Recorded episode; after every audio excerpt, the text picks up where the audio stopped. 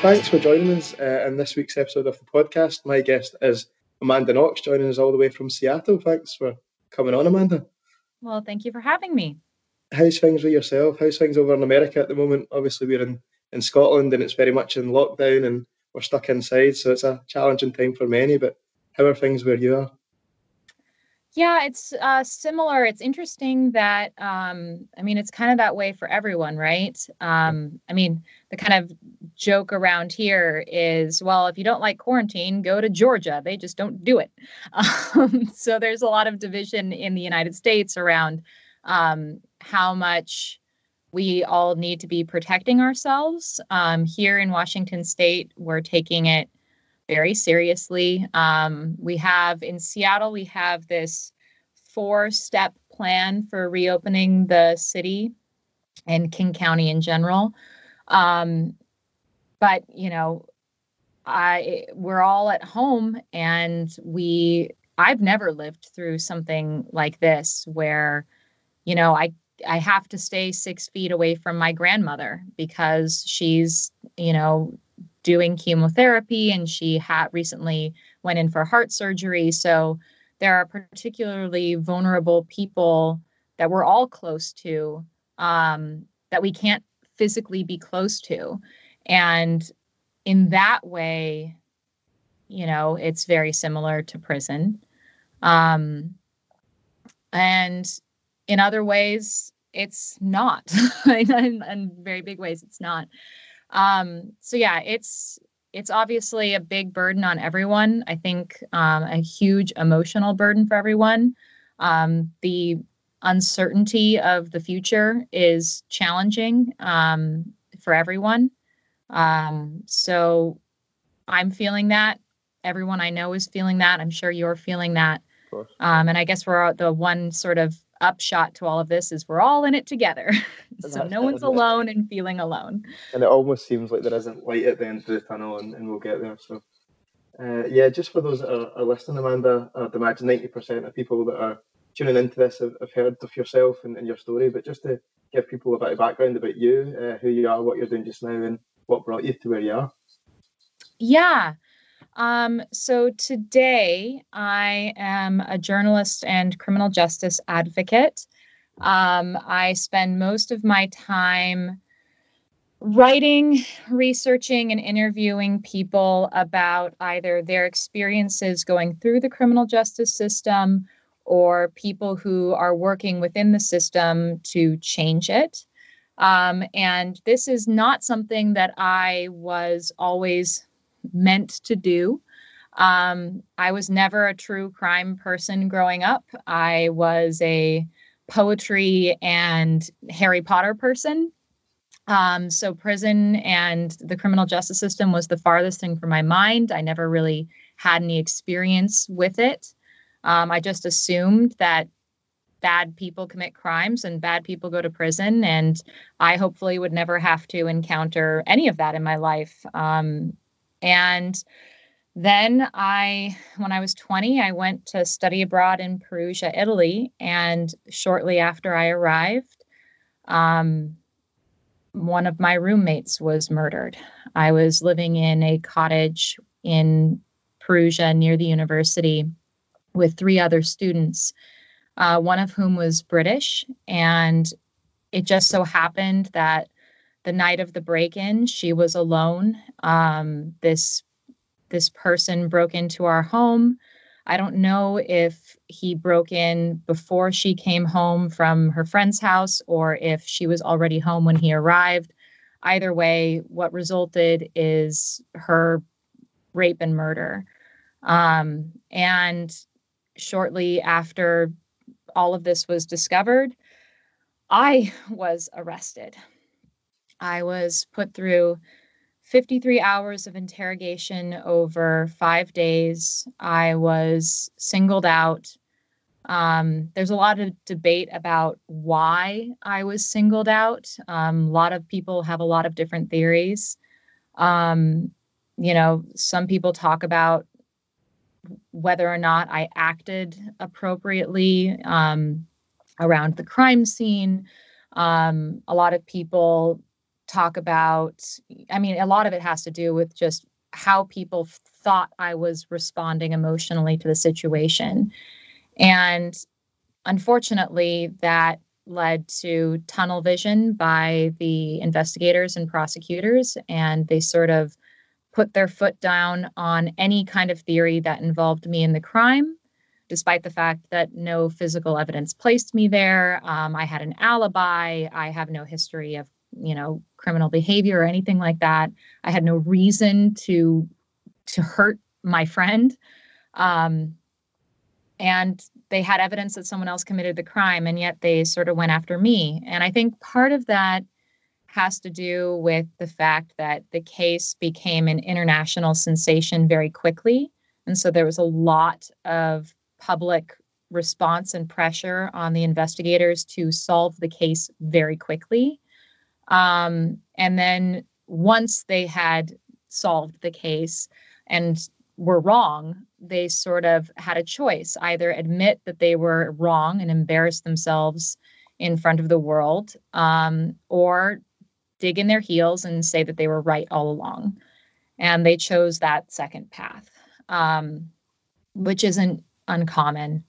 Anyway, what all of that, that whole experience of being tried and imprisoned for years for a crime that I didn't commit it really exposed me to the criminal justice system. It exposed me to the reality of prison and what kinds of people are living there and barely surviving there. Um, it helped me realize how um, how flippant and casually cruel and dehumanizing both the court of public opinion and the criminal justice system can be. And um, it kind of became my lifelong mission to try to fix that. Um, I mean, I don't personally feel like I'm, I alone am ever going to make a tremendous change just by myself. It's it's a whole human effort. All of us need to care about it. Um, but ever since I've been exposed to this reality, I can't stop thinking about it. Um, you know, they a lot of my heroes in this world talk about becoming proximate to the injustice that you see in the world. And, you know, I didn't mean to become proximate to this injustice. I was not on my radar. I was shoved into the proximity and, in fact, you know, the eye of the storm of this injustice. And um, now that I am proximate, um, I'm staying there um, because I can't look away. Sure. And you mentioned, you know, you, you were you were 20 years old when you first went to Italy, and I'd imagine when you're sitting on that plane on the way there, you know, you've got hopes and dreams of it being a fantastic trip in a, a wonderful country and, uh, you know, your, your whole future ahead of you. It seems that all very quickly that was soon taken away from you. Uh, yeah. Um, yeah, a lot was taken from me. Um, you know, it, it should be said that the most that was taken was from Meredith, my roommate. I mean, she was only 21 and she also, just like me, went traveled to Italy to study abroad, dream trip, new culture, new people. And the thing that haunts me to this day is if I had been home that night, I could be dead. Um, so there are tragedies upon tragedies that resulted from this crime. Um, and yeah, I mean, just not too long ago when people were doing the sort of hashtag me at 20 um, meme thing where they're on Instagram or on Twitter. And I noticed showing... you, put one on if you're sitting on the plane when you were on your way. Yeah, in. yeah, yeah. Um, I did because 20 is a special year for me, a special year. You know, um, it's the year that I lost everything and there was no guarantee that I would get it back. Um, and, you know, a year ago, yeah, just a year ago, my youngest sister turned 20. Um, I'm 33 now. And so I'm 12 years older than my youngest sister. She was very small when I first went in. Um, and she didn't really fully understand what was happening to me at the time. But when she turned 20, um, I couldn't help myself. I was like, So, if you were me, you'd be going to prison now. And she was just like, Because, you know, 20 sounds like a big number when you're an eight year old. Um, but when you're 20, uh, you're still a kid, or at least I was, um, because I had grown up in such a sheltered, loving, protected um, environment. Like I, I never, when I was in prison, a lot of crazy things go in your mind when you try to ask yourself why. Like, why is this happening to me? I asked myself that a lot um, at the time and continue to do so do, to this day. Um, but inside, a part of me wondered crazily if I had had such a good childhood that, um, you know, fate was finally catching up with me and being like, oh, wait, weren't you supposed to suffer a little bit? We'll just give you a lot of extra suffering to make up for the fact that you've never suffered. Um, and as crazy as that sounds, like you're in a situation where the existential crisis is so great that you're trying to seek any answer for to explain why this is happening to you when it doesn't make sense. Yeah, I, w- I would like to touch on that time if it's okay with yourself. Obviously, you says you know that you were twenty and all those things happened, and, and you mentioned yourself there. You know, you were a child, and that's thirteen years on from then. I'm sure that many things have changed from then, and certainly you might have dealt with things differently uh, if you're now in a different headspace. But you know, when, when you return to where you're staying in Perugia at that time and you, you discover what's essentially behind that door in the flat, what, what starts going through your head at that time? What, what, what are you thinking? The first thing that I thought um, when I came home was that someone must have accidentally left the door open. Um, the front door of our cottage wouldn't stay closed unless you locked the door. And I figured someone might have left really quickly and just didn't fully lock the door. So, you know, I think like as I progressively discovered more and more things out of place or wrong in the cottage, I kept trying to think of why that might be. And I kept thinking of the familiar, right? Like, okay, the front door is open. Maybe someone just forgot to close the door. Okay. Um, you know, I, I took a shower and then I noticed that there was blood on the floor and I thought, oh, wow, that's unusual. Um, maybe someone had their period or cut themselves. Like all of these things went through my mind where I was trying to find a reasonable, rational reason why these things were happening. Um, it didn't immediately occur to me. Of course, my roommate's been murdered. Like that was so um it's the last thing on your mind. I suppose, isn't it? It's I mean, it, like my mind re- rebelled against the idea that something like that, something as serious as that, could have happened. Um, and I'm, I mean, the one, you know, special grace out of all of this was I never actually saw her body. Um, we had already called the cops by then, and so they, alongside um, one of my roommate's friends, broke down the door to Meredith's room and found her body there. And I fortunately did not see it. Um, but the gravity of the situation really hit me in waves, and it hit, it took longer to hit me than you would think. Um, because I just had no experience with this. It was not something that I was prepared to process. And so, step by step, I had tremendous emotional waves of like sadness and and grief and fear and confusion and numbness and disbelief. And so i kept cycling through these various emotions in response to discovering like oh the door's open. Oh my gosh there's a break in oh my gosh meredith's missing. Oh my gosh she's dead. Like everything took me a while to process. And i mean even you know as i was being interrogated i didn't understand why i was being interrogated they had handcuffs on me and I still assumed because they told me that I was a witness, that I wasn't a suspect.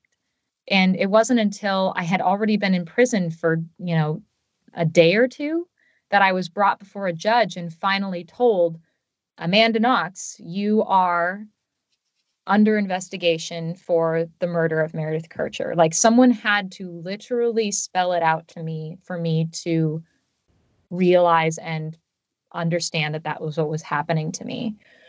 So I think, you know. It took a while, Amanda, you know, obviously, like you said, to, to sink in. And at first, you were essentially assisting the, the police with their investigation. And obviously, in a foreign, in, in America, for example, that would be a challenge. But in a foreign country, I can imagine that was even more difficult. And you're speaking a second language and then very very quickly you know it, it turned to the, the attention was on yourself and, and your boyfriend Raffaele and uh, again that you, you mentioned earlier on you know maybe the, the way that you were acting was reasons why they, they thought that you were a suspect and uh, do do you see where that's coming from? Would you agree with why they would think that or do you do you disagree with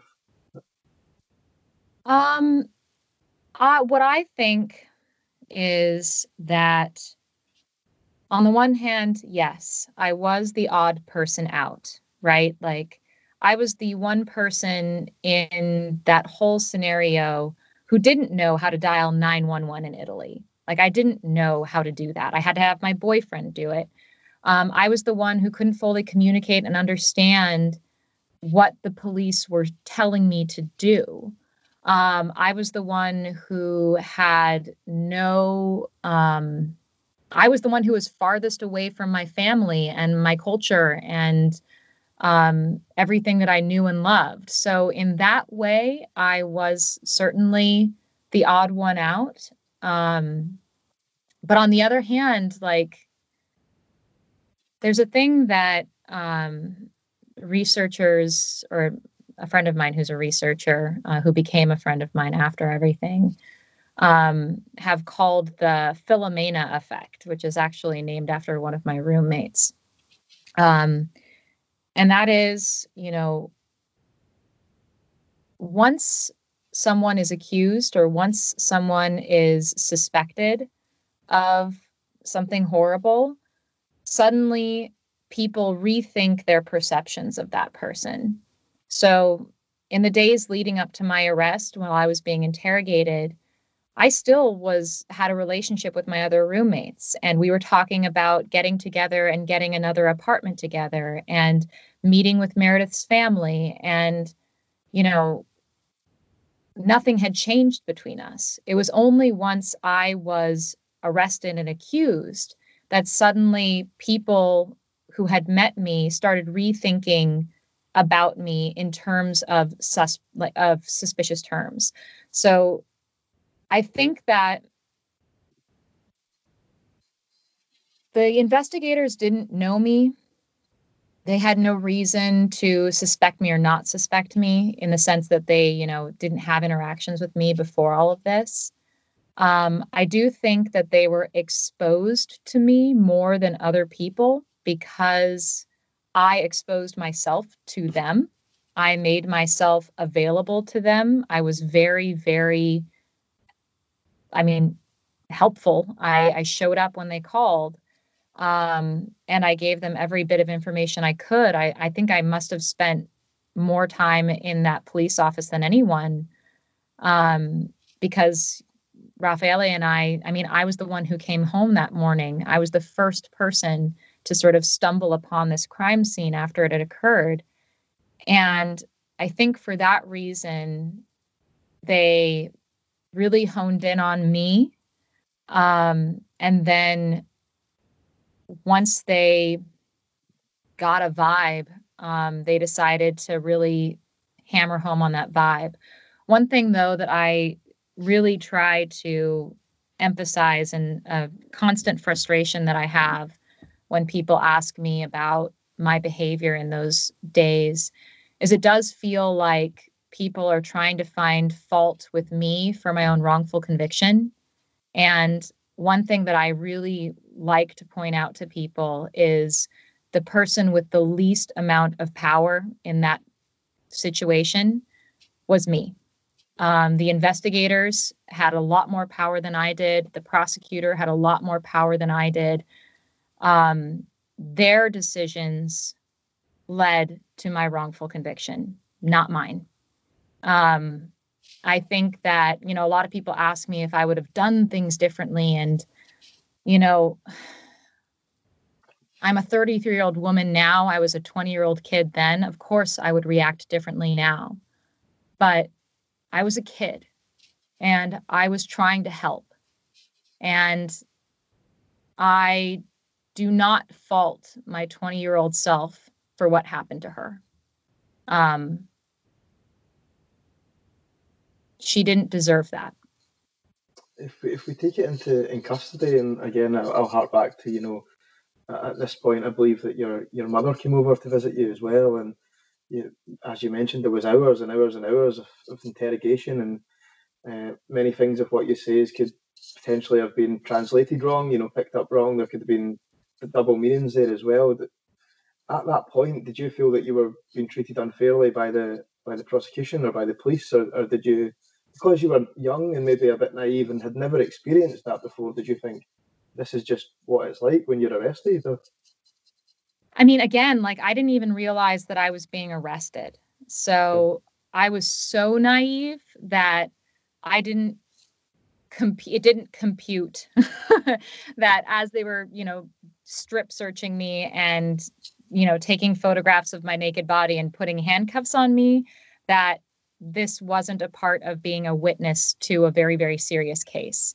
I um, put myself at the mercy of the police officers because I needed to trust them in that very, very scary, drastic situation. Um, I needed them to guide me, and they guided me into a trap. And I know there's been there's been plenty documented, you know, about that interrogation, and I remember watching a documentary on on Netflix as well, which I know that you're a part of.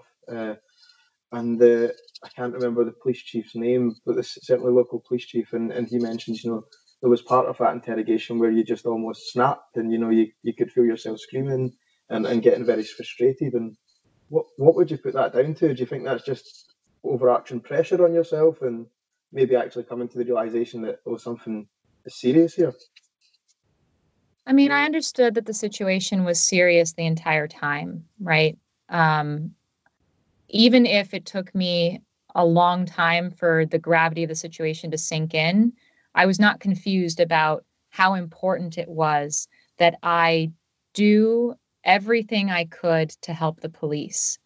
Um, I knew that was the right thing to do. Um, what became incredibly difficult and what ultimately broke me was discovering that no matter how much I was honest and no matter how much I repeated myself and no matter how many times I sat through the same questions over and over and over again, the police weren't happy with me. They were angry with me. In fact, they kept getting angrier and angrier. And, you know, uh, they got so angry that they slapped me. Um, that was the scariest um, moment of my life was not understanding why I was being put through that. And again, you know, you're in a scary, drastic existential crisis situation and you try desperately to figure out why. And the only thing that I could think of, and in fact, I didn't even think it, the police told me this, was that I must have amnesia and that I must not remember correctly, and that actually I must have witnessed the murder. And if I don't admit to that now, then I'm a liar. And I mean, going through this process of knowing that I didn't remember, you know, like I I did not witness this crime, but they're telling me I did. Like I could not understand why they were hurting. you almost start to doubt yourself when you're in that situation. Absolutely. I was made to doubt myself and I was made to believe that something else was true. Um, and this is, you know, I thought for the longest time that this was something that only happened to me and that I was a particularly broken person. But I, since coming home, um, I've come into contact with lots of people who have been put through that situation. Um, and a lot of the work that I do now is trying to bring attention to, you know, interrogation techniques that break down anyone's ability to to rationalize and and you know stay sane in that situation. It's great at breaking down guilty people and great at breaking down innocent people. And that's the problem. Um so you know it's these kinds of things that i didn't know about as a kid that i now am trying to bring attention to because i know this is not you know we don't go to school and hear about what your rights are we don't go to school and hear about how police can lie to your face. We don't, you know, like, these are all things that we never even think we're going to need to know. And of course, what happened to me is a very exceptional and rare thing, but it's not an exceptional and rare thing when it happens to a poor Black kid. So, like, these are all things that we need to be aware of and I mean, in my opinion, care about. Um, so that's anyway. And I would imagine, you know, in the line of work that you're doing now, you would often see, and through your own experience as well, how much the role of the media can have on a trial, you know, or uh, on certainly painting a picture of someone that's innocent or guilty, or and that was something I suppose that, that played a big part in, in your trial. And was that something I don't know when you realised, you know, maybe when your mother first came over, the extent of you know this is a global news story? I mean, I didn't fully realize how big of a story it was until I came home, um, because you know Italian prison you don't get access to international media. Um, I just knew that every time I went into the courtroom, there were I was blinded by camera flashes. Um, I knew that people who were sort of mythological figures you know the the hillary clintons in the world the donald trumps of the world were commenting on my case um, it's interesting and, you mention that because i'm sure donald trump at, at, one point was asking people to boycott italy as well is that correct he did do that yes he did um, i mean I think the thing that. And just to be clear, this was well before he was the president of the United States. Indeed, yes. In fact, I think he was calling for the president to intervene. Um, and of course, that's a very, uh, it's criminal justice systems and international law, law are a lot more complicated than that. As much as I would have loved it if a, you know, SWAT team just, you know, took a helicopter in and scooped me up. Like I knew that that wasn't going to happen.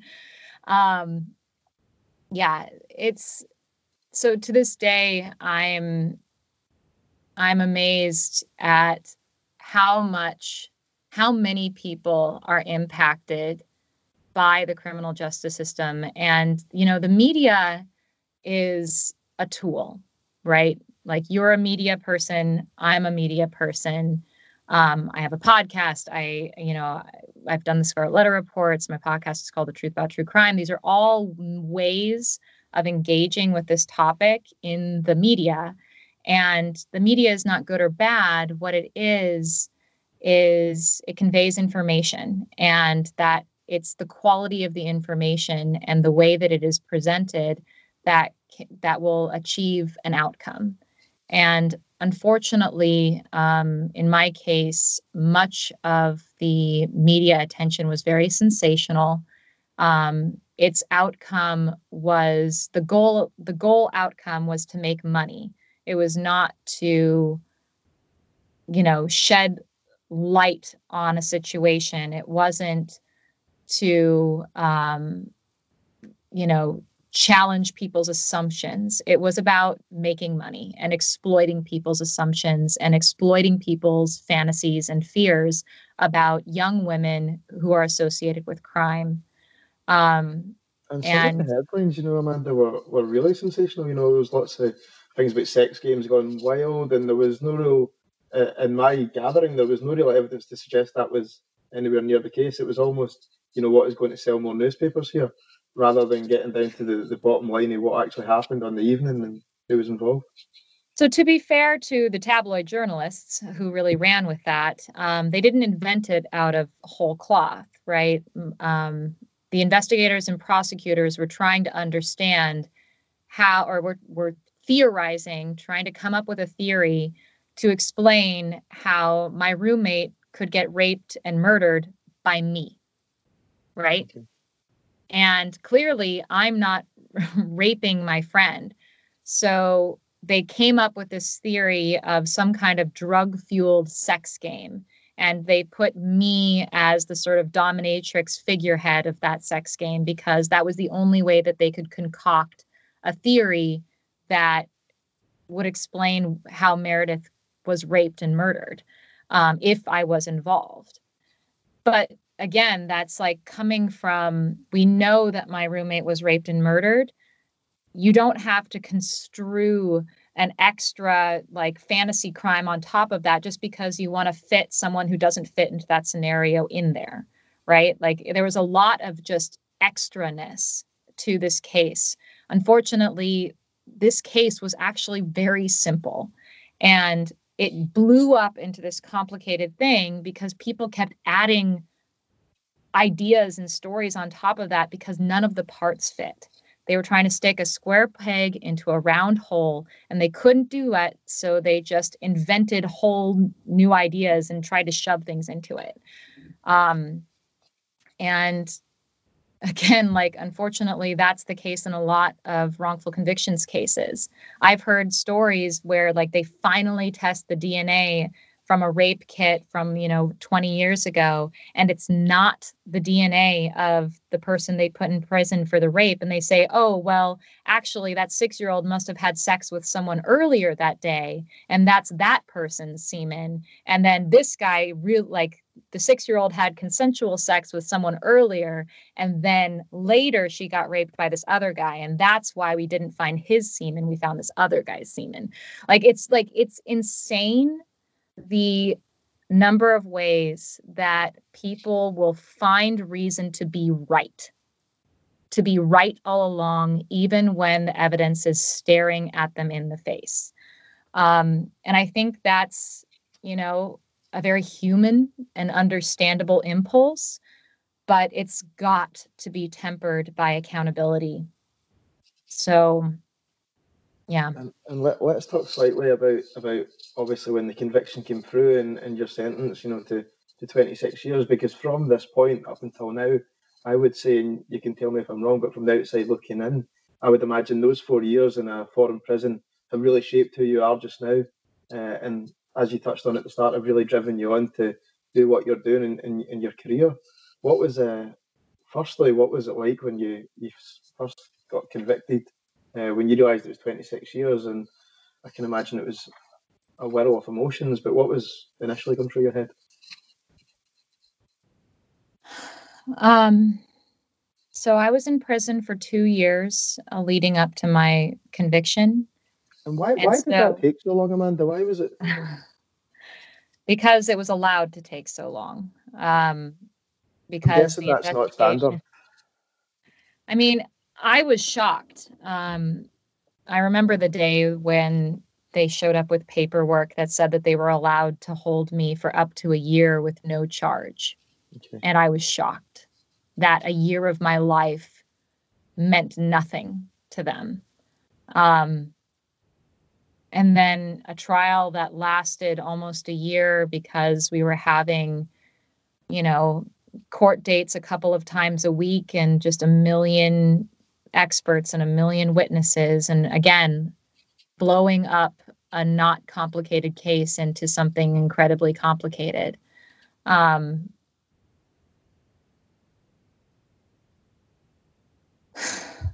uh, leading up to the conviction, I was convinced that when the verdict was handed down, I was going to go home. I was convinced. I was sure. No matter all of the bad stuff that was being said about me in the media and the horrible stuff that was being said about me in the courtroom, once again, I was naive and I truly felt that the truth mattered um, and that it the truth would be the thing that came through in the end the light at the end of the tunnel kind of thing um, and in the lead up to that as well. I mean you, were you getting pressed each day by uh, people from the police or the investigators were they coming in and trying to get more from you or was it just a case of it's two years to the trial you're in there you know sit and wait so the police were pushing um, i was in prison for eight months while they were investigating. And so I was continued to be pressured in the early months of my imprisonment, um, not necessarily by police investigators who were coming inside, but by um, prison officials who were then reporting to police. Um, so yes, I was going through a lot for a long time. Um, and then when the reality struck that the truth didn't matter um, and that the story was what mattered, um, I had a reckoning. Um, I realized that my life fairness wasn't a part of my life. Um, and that I was just one of those people that suffer. Um, I really had that moment of thinking, oh, I'm, I, my life is suffering. Um, it's not, you know, working hard and it's not falling in love and it's not having babies. It's suffering. Um, and, and your family were there as well on the day, weren't they? And I'd imagine in their minds they also thought you were coming home. So that must make it a hundred times harder for everyone involved. Yeah. Um, I mean, I was very, very lucky, and I've always been very, very lucky to have a very close and supportive family. And so they were all there. They were all there and ready to take me home. And uh, the first visitation that I had afterwards, um, my little sisters were there. I didn't get to see them very often because um, they were in school and it was hard, especially the young ones, to come into the prison to see me. And it was breathtakingly bizarre to sit in front of them with 26 years with a 26 year sentence between me and them um and little delaney telling me it was going to be okay um my youngest sister um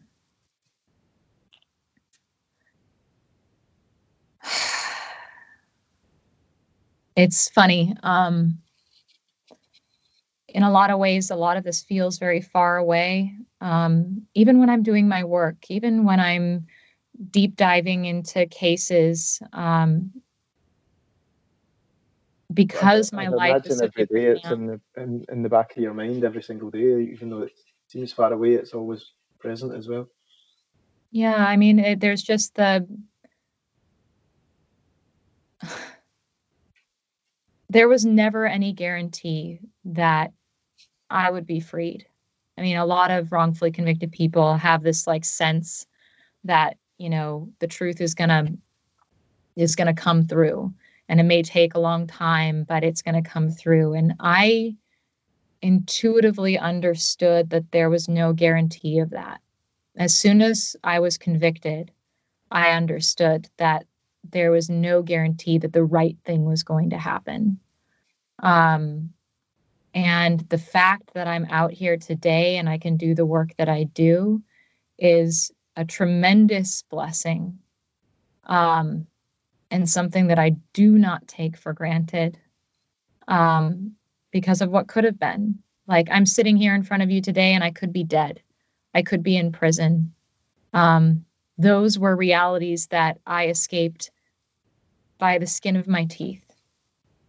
Um, and really not through anything that I did, right? Like I just happened to not be home that night.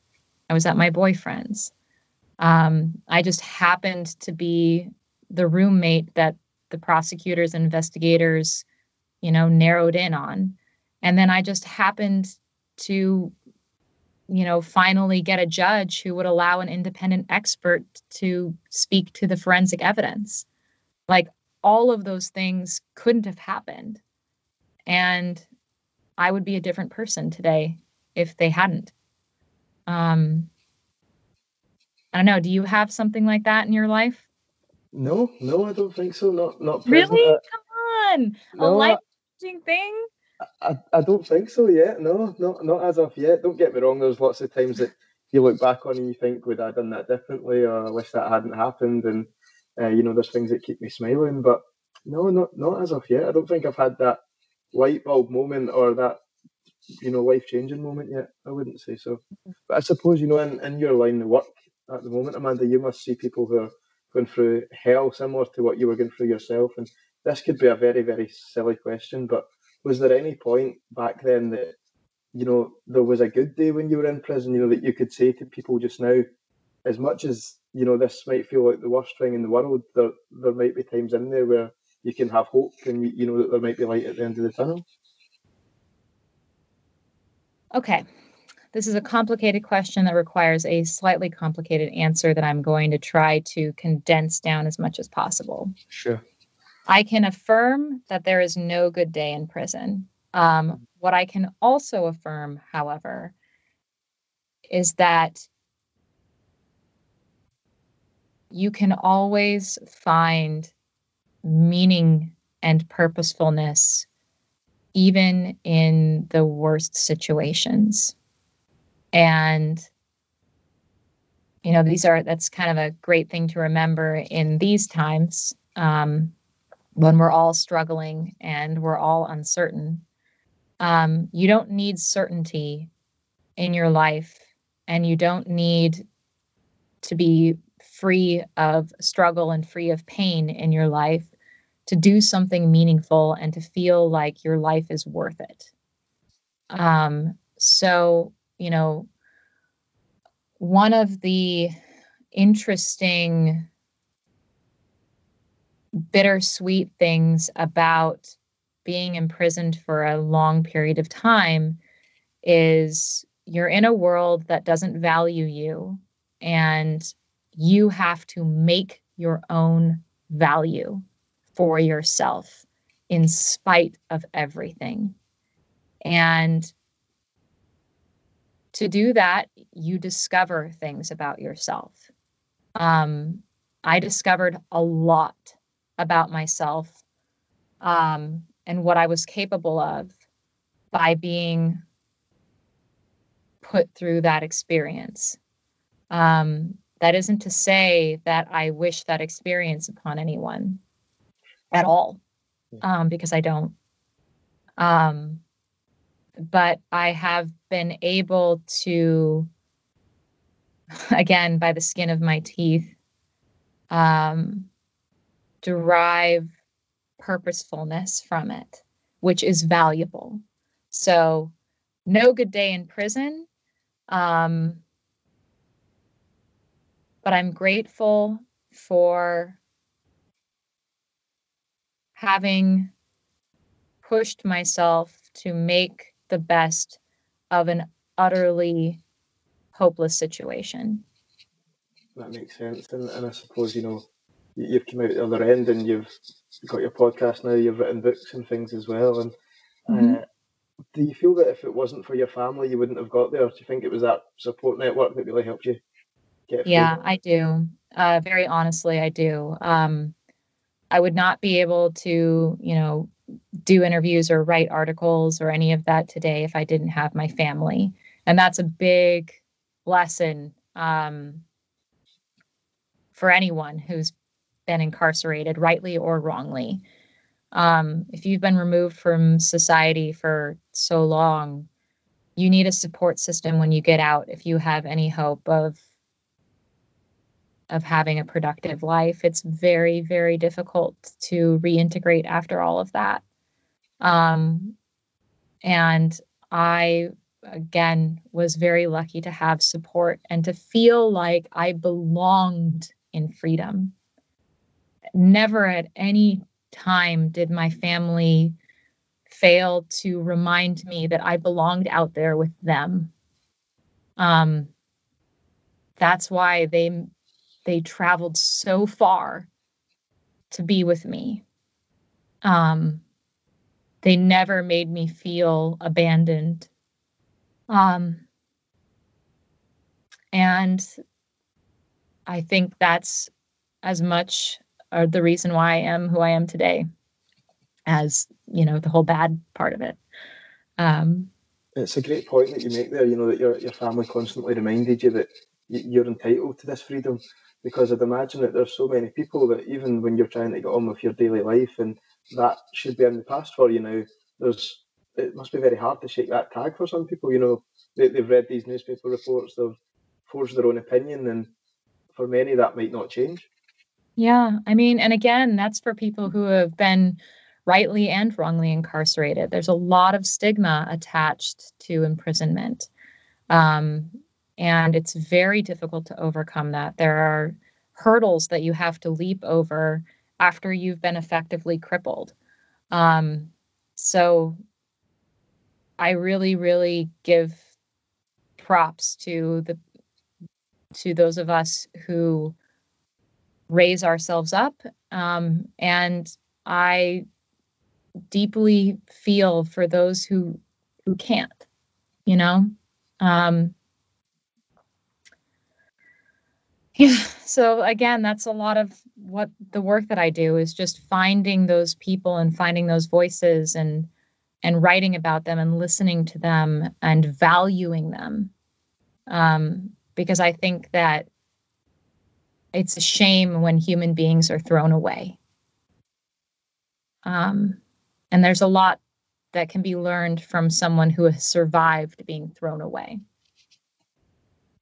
uh, in terms of your work just now, uh, obviously you must deal with people that go through these situations on almost a daily basis, and it, it looks like you're really giving them a platform, you know, through your podcast and through some of the TV shows that you, you've done as well to really get their story across there. Is there any specific ones that really jump out at you that think, you know, that was similar to my situation, or I can completely resonate with what they're telling me here?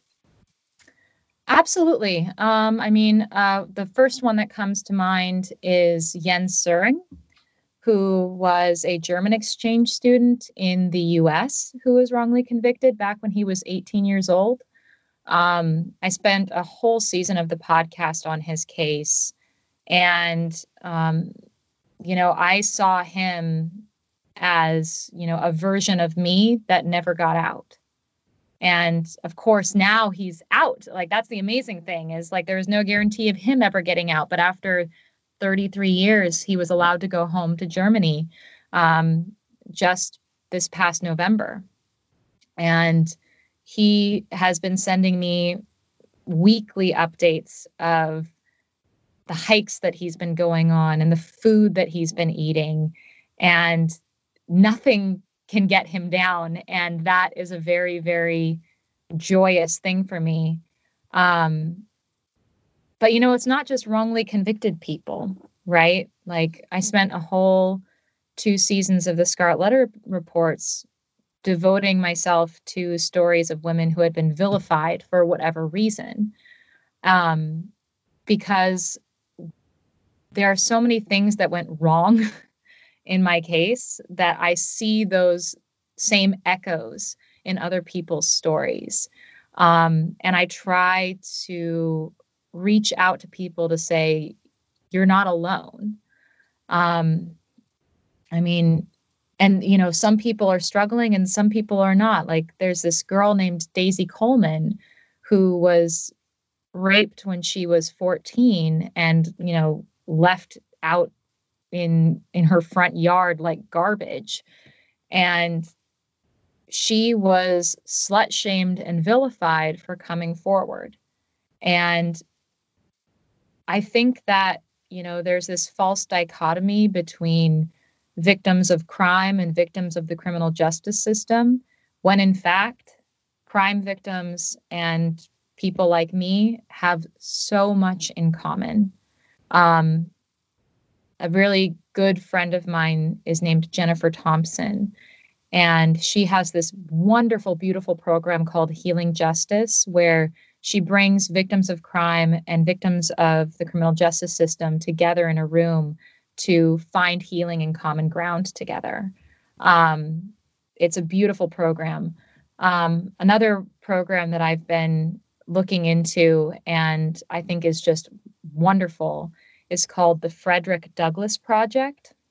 And what it does is it invites people from the free world to come and just sit down and talk with incarcerated folks and to spend time together and find common ground and to be proximate to each other.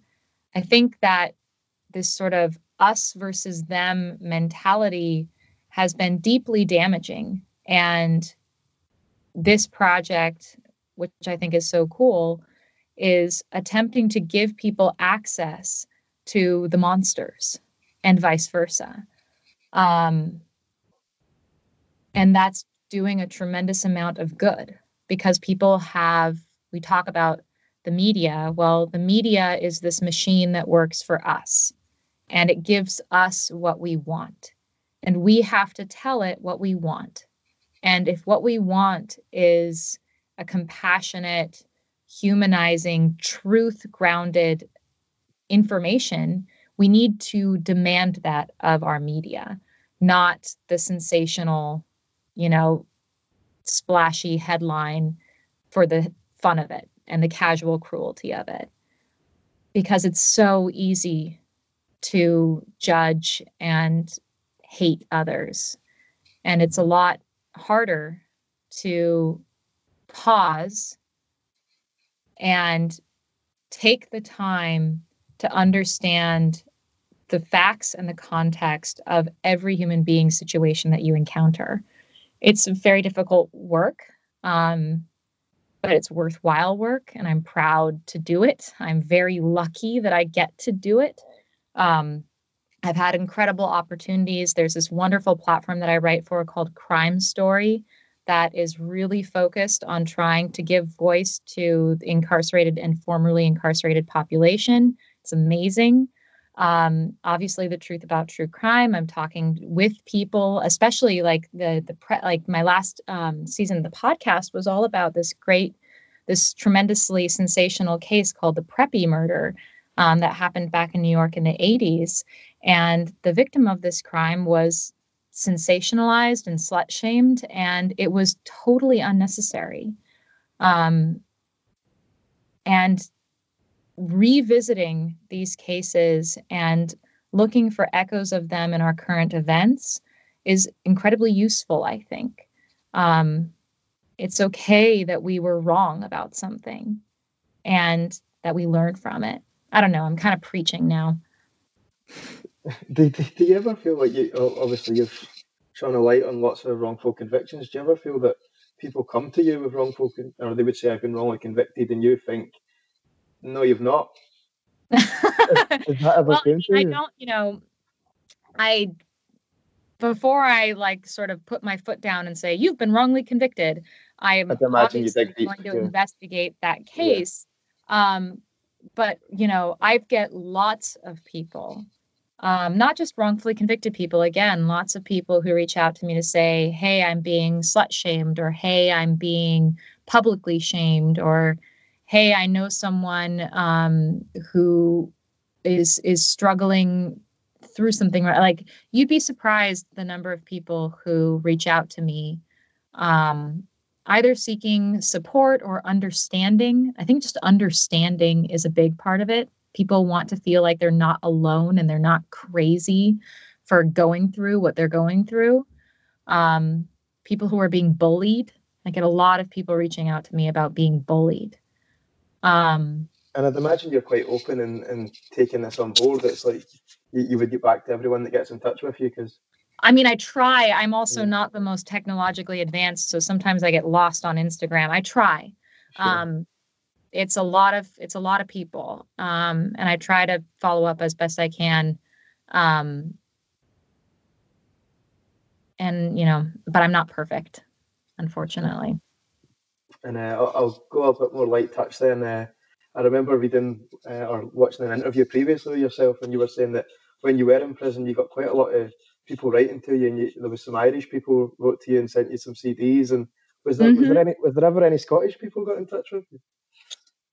You know, I'm sure there was. Um, I'm trying to think if I remember a specific. I mean, I definitely remember the Irish ones because clearly they sent me CDs and yeah. there was this feeling of like, yeah, rebel against the, the authorities. They're wrong. Um, like that was that I really appreciated. Um, I'm sure I received a letter from someone in Scotland. Um, and if that person is listening right now, I love you and I'm so sorry I don't remember.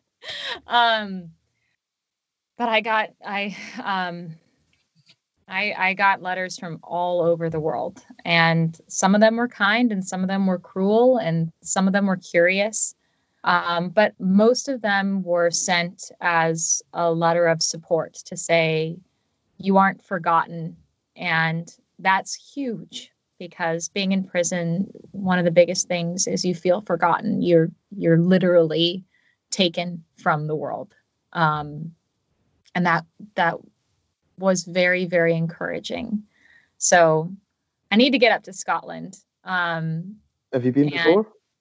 I've never been to Scotland, no. no. and I've been to Ireland once, and I loved it. Everyone was so kind to me. Um, and so I've sort of have this expectation of a very like comfortable, um, open place. Um, at least that's how I was treated when I was in Ireland. Yeah, very um, similar. I would say. I think that's a fair assessment. Yeah, it's just there's a warmth.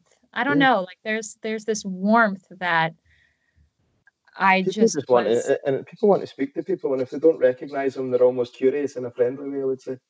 Yeah, I mean that's so charming. It's it's, um, and and not just charming. I mean, charming is kind of condescending. Like it's, um, it's humanizing right? It's like yeah. the human recognizing the human in the other and going, I see you. Like that's, you know, it's not someone who's too busy to to notice that you're another human being in the world. Like there's something very genuinely you know, self-realized about being someone who's willing to say, "Hey there. I see you. How you doing?" You know. um, so I appreciate that um, about all y'all. And touching back on something that we, we spoke slightly about earlier was uh, obviously you the supported Donald Trump back in back in the day, and he was saying you know boycott Italy, and, and he very much had your back. Would you have his back now, or what, what's your thoughts on what's going on in the states? Oh, I mean, I don't think that politics should work like that. I I disagree with a lot, a lot of his policies, and I very openly disagree about them. One thing that I will hand it to him is he did pass the First Step Act, which I don't know if you're familiar with that, but it's um, there's this big thing in the U.S. where we had this sort of three strikes you're out law that started in California but sort of spread across the country and also you know in various forms became this federal law that said if you commit you know, three crimes, like, sorry, you're out. You're going to be life imprisonment, no matter what that third crime is. And the First Step Act is was meant to pull that back and to rethink and re-examine some of the life sentences that have been imposed upon people federally, um, which means that you know people who especially people who are committing nonviolent crimes or crimes that we be, would be considered misdemeanors today, um, are getting a second chance at life. And that's a big deal. And that is something that Trump's administration passed. Um, it's something that had bipartisan support because, of course, it's common sense, and that's the the spirit that our country is moving in in a bipartisan way. Um, but my goodness, am I worried about the environment and am I worried about the social fabric of society? And am I and I'm especially worried about um, how truth has been called into question. Um, how you know, sort of politically in society and societally, um, what is considered true um, is no longer, you know, people have less faith in facts anymore. Um, and I think in large part that has resulted from the sort of political wins in the country, um, especially surrounding the Trump presidency. And that's very scary to me because if we can't even agree on what facts are, then how in the world are we ever going to find common ground and, you know, address policy? Um, that's something I worry about a lot. Yeah, it's interesting because there is something to be said about the whole fake news thing and, and Trump shutting down journalists before they can ask questions or speak. But I suppose for yourself, there must have been times where you were shouting at the, the newspapers fake news and, and whatever else. So it's, it's almost full circle, isn't it? it's interesting because like it's not like there it fake news isn't real right like again media is a tool and it can be a tool of information or misinformation. The problem is is when people believe what they want to believe instead of what there is reason to believe. And i think trump like many human beings in the world we all are guilty of this believes what he wants to believe. And we all need to push ourselves, all of us, because we are all guilty of this, to believe what we have reason to believe. Um, and I think that's that requires more work. um, but more work is worth it. Totally. What's the future hold for yourself then? What's what's coming up next? What have you got planned? Well, I'm my husband and I are hard at work, so um, I'm going to give myself a shameless little plug and, and say, you work together. Please, is that correct? well, just please follow me um, on Twitter uh, at Amanda Knox and on Instagram at Amama Knox, um, and you can follow all of my exploits that way. Um, but again, I'm I have a lot of things in the works. Um, the things that you can find now are um, my written work for Crime Story. Um, you can visit my podcast, The Truth About True Crime. Again, there's a whole new season that's in development right now, but I have five whole seasons leading up to that you can catch up on. The fourth one is my favorite. Um, that's Vigilante Justice, and um, obviously the Scarlet Letter reports. Um, and yeah that's that's what i've been up to and my husband is a huge part of it we work together um, he is my everything and he's my co-writer and my co-producer and my audio engineer. Um, do you so, have to say that because he's going to listen back? Is that why you're why you're giving him so much praise? I mean, well, no, he's he's not even in the room. Actually, right now, literally right now, he probably should be working, but he's uh working on his Dungeons and Dragons character. We're leveling up. Um, we we played over the weekend and we're leveling up this week. And uh, he has a whole new spell set that he has to work out. So he's working out his uh, his spells for his wizard gnome character. the excitement, the excitement's building for the weekend already. I can feel it. it's true. Actually, I'm excited because the SpaceX is supposed to be launching. So we should go check that out because it's been a while since we sent people up up there. totally. Totally, Amanda. Thank you so much for your time. I really appreciate that. Thank you.